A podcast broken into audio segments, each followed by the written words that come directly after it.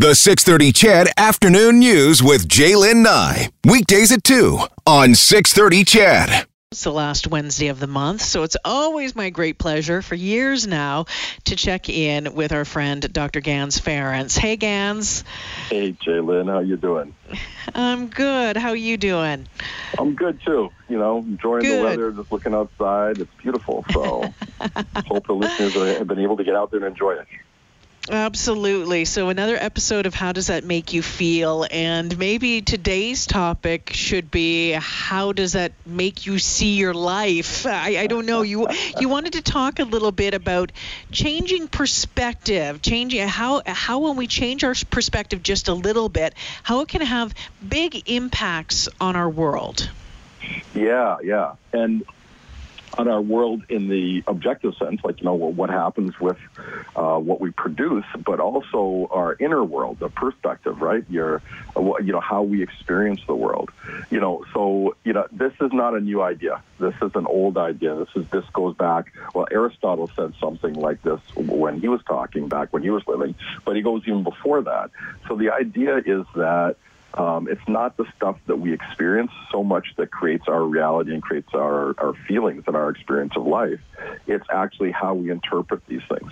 It's what we see, it, what we think about them, um, where do we put them, how do we make sense of them.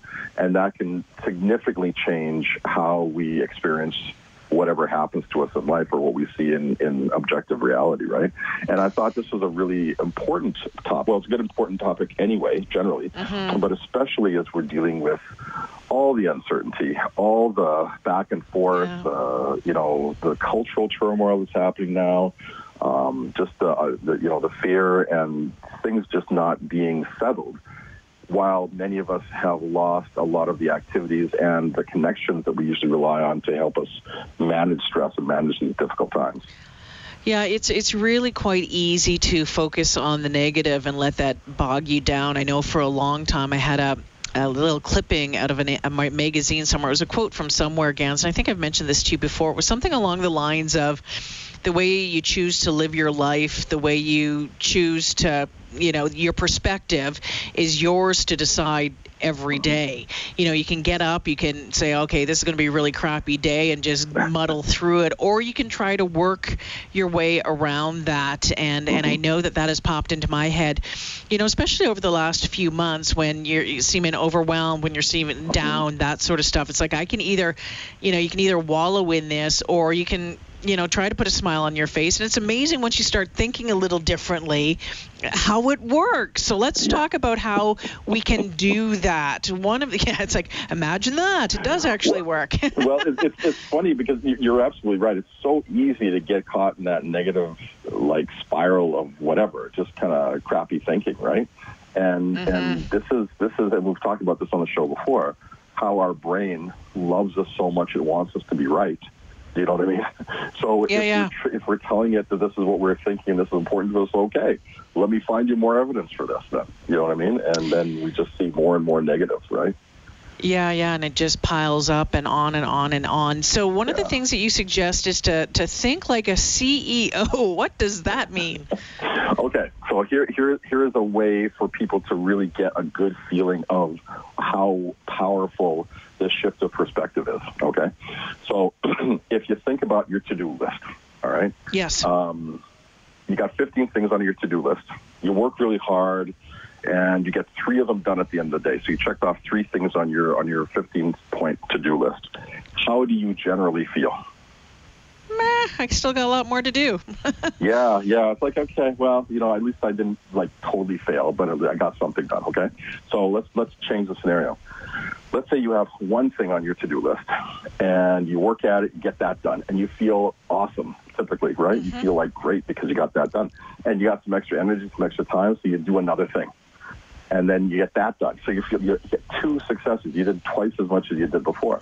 And then you put you do a third thing because you got some extra time. How do you feel at the end of the day? You had one thing on your list and you got three things done. How do you feel? Really awesome. Yeah. Awesome. Exactly. So here's the deal. In both scenarios, you still only got three things done. But you feel totally different. Right? So you're th- you're saying that sometimes, you know, small things, those those small victories go a long way. Absolutely, absolutely. And this is what this is what successful C E Os know. They don't put fifteen things on their to-do list. They put one thing on their to-do list. They may have a master to-do list somewhere. You know what I mean? Some master mm-hmm. list somewhere.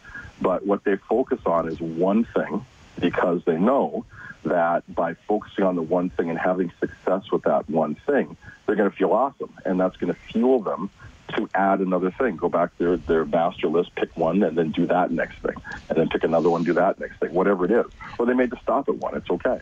But they feel like, you know, you feel like a, like a superhero at the end of that, right? You feel like a rock star because you got all this stuff done versus, no, I'm going to focus on my fifteen-point list and realize I only got three done. I'm going to feel crappy today. It's going to sap my energy. It's going to, you know, make me maybe cranky with the family when I go home. You know what I mean? It's going to sap my energy because I'm not going to be able to sleep as well. And then tomorrow morning, I'm going to feel, oh, got to go to work yeah. and try to knock down that list some more.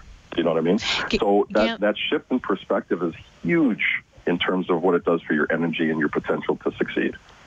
Ganz, I think it was you um, a long time ago said, you know, even in the morning, just get up and make your bed. You've done something. Yep. That's right. You and it started yeah. with a success. Yeah, and I love that. I absolutely love that. Okay, so the way that you kind of look at, at your life and the way things are happening, you know, are they happening to me? Are they happening for me? Can I learn something from them? I mean, it's those are two very different ways of, of looking at life, aren't they? Absolutely, absolutely. And like I was saying, you know, because our brain loves us so much and wants us to be right, however we choose to look at it, it's going to help us to think in that way. So if we if we think life is happening to us, and that's just sort of the, the glasses that we see life through, then, you know, we're going to feel like a victim. We're going to feel frustrated and overwhelmed and tired and pissed off and, you know, all that stuff that we don't really want to feel, but we think is natural, right? And this this I think is the is the the lie or the misinformation that we we've absorbed we've absorbed and, and run with, which is this idea that, you know, how we think is just a random thing, we can't really change it. But we can absolutely, with practice, get better at thinking a certain way. Now, it's not easy at first, but the more you do it, the better you get at it, just like any other habit, any other skill. And so if we think that life is happening to us, our brain is going to help us to say, yeah, this happened, and look at this evidence over here, and this other thing happened over there. Yeah, your life really sucks, buddy. You know what I mean? And you have a right yeah. to feel crappy and be pissed off and feel like a victim. You know, you know what I mean? Mm-hmm, However... Mm-hmm. You know, a few weeks ago we talked about, or a few months ago, I think we talked about um, post-traumatic growth, right, as a, yes. as a concept. And so that's the other side of that. The other side is, you know, um, does it happen for me? And if I think that life happens for me, then what my brain does is then thinks about and looks for and opens up to, okay, how does this work for me? How can I see the benefit here? What can I do that is to my advantage? How can I how can I go through this, and what can I get out of this experience? All of a sudden, it's a very different way of looking at the very same experience that you're going through. And you will, your brain loves you, and it's smart, so it'll come up with different ways for you to take advantage of the situation. So whatever it might be, if you can start to practice this this little shift in the way we perceive life, start looking for how can I take advantage of this? Where's the where's the advantage in this for me? How can I find that? And that little question starts opening up to some very, very creative ways of looking at this, and you'll be surprised what you're able to make out of a situation that most people, or even you, might have previously thought was, oh my goodness, this is terrible, it's a crisis. And Doctor Ganz Ferrance joining me this afternoon. Ganz, on that last point, um, someone texted in, and it was it was interesting. You said, you know, we need to kind of look at, you know, if things are happening to us or for us. And he said, you know, what if the crisis is something, you know, really major, like a foreclosure or, you know, a death or something like that? I mean, there's different levels of of issues where obviously sometimes it might be excruciatingly difficult to find the for me in it. Oh yeah, no, no, I, I absolutely agree. And you know, just I hope people don't get me wrong with this. It's not that things don't actually happen in the world to, you know, that, that people don't like, um, that you know, people have to kind of find their way through. Absolutely, and and I think as we've said before on other shows, it is important to make space for our feelings and to go through any kind of grief that we might need to go through. But in the end, in those bigger crises, these bigger things that happen to us, it's almost even more important to have that for me type of mentality, because it does help us to move through that grief and to come out the other end and see what it is we've learned. Um, I really, you know, if you look at many of the, take foreclosure, for example, if you look at a lot of people who have got, who've been very successful in business, they have gone through pretty major financial setbacks that most people would consider a crisis. And, yeah. and most of them will tell you, I'm I'm so thankful for this experience because it taught me this, and I learned that, and I yeah. didn't realize I was so resilient, and I really found out who my friends were, and, you know, and I, I found out that I'm a lot tougher than I thought, and it, you know, taught me so many things, so I'm more careful now. You know what I mean? Um, and so, so those big, these big things that come our way in life, Um, we can, we can, you know, gold mine in those too. We can, we can kind of figure out, how does this work for me? What can I learn from this? And and by practicing that way of thinking, that way of looking at life, yes, we're going to go through our pain. We're going to still have our grief. We're still going to, you know, have our disappointments, but we can get through them a lot more quickly and get to the good stuff and make something positive out of something that, you know, um, is typically negative. Uh, you know, my my. My psychologist um, reminds me that sometimes, you know, and he's worked with people, he's worked in the field a lot longer than I have, and he reminds me, he says that, you know, sometimes people are blessed. He says, these are his words now, okay? He said, blessed with uh, um, uh, a fatal illness in some ways, right? Mm. And they're they're told that they have so much time to live. And he says that he's seen people pack more life into mm. the six months or whatever they're given than they had in all the rest of their life put together. And at the end of their lives, they actually they actually are thankful that they had such an intense and focused way of living. So, you know, like I, I hear you. I hear this, this listener, and it's like, it is hard. I'm not in any way, um, you know, downplaying some of these big things that happen to us, especially a, a chronic illness.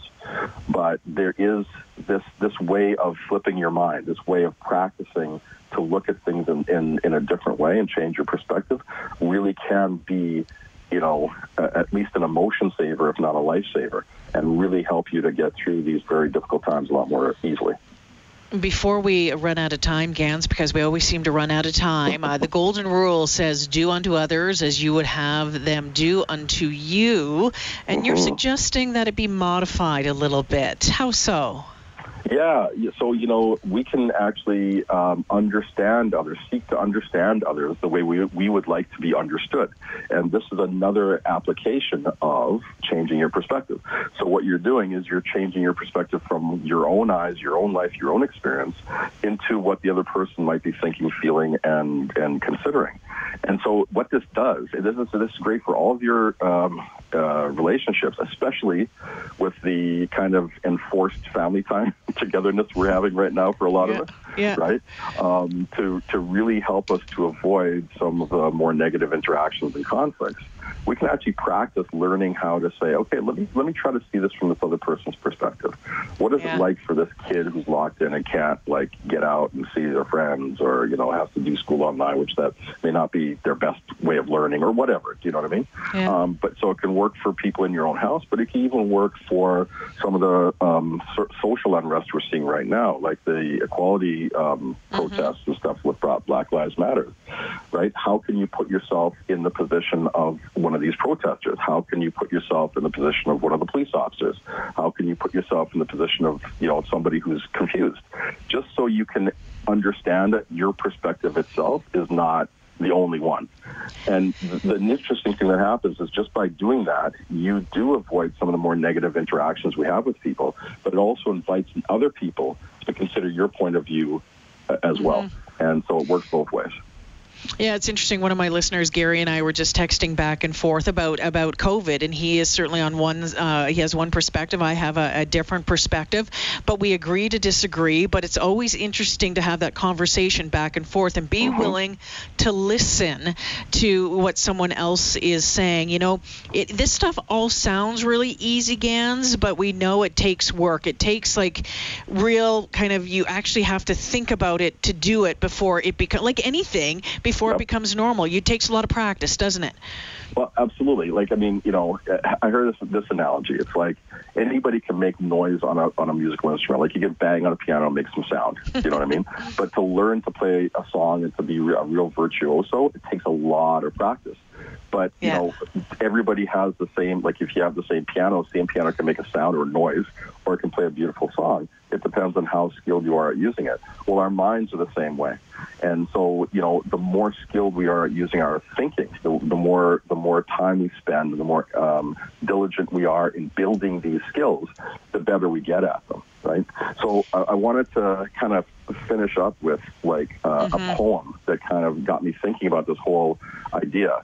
And it's it's a really short poem, and, and so people can, you know, if you take this and, and listen to it and remember it, it can help help you with this practice. And this is from Dale Carnegie. And so he said, you know, two men looked out through prison bars. One saw the mud, the other the stars. The end, right? Yeah. Um, it really it really encapsulate, encapsulates what we're talking about here. Which which perspective makes you feel better? And how do you want to live your life? How do you how do you want your mind to work? I love it. Doctor Ganz Ferrance joining us this afternoon, registered psychologist. You can find out more at his website, ask dr gans dot com. You can check out check out his great book as well, which gives you lots more things to think about and to work on. Ganz, great to hear your voice, and I look forward to talking again next month. Thank you for this. Hey, thanks so much, Jalen. You guys enjoy the summer weather.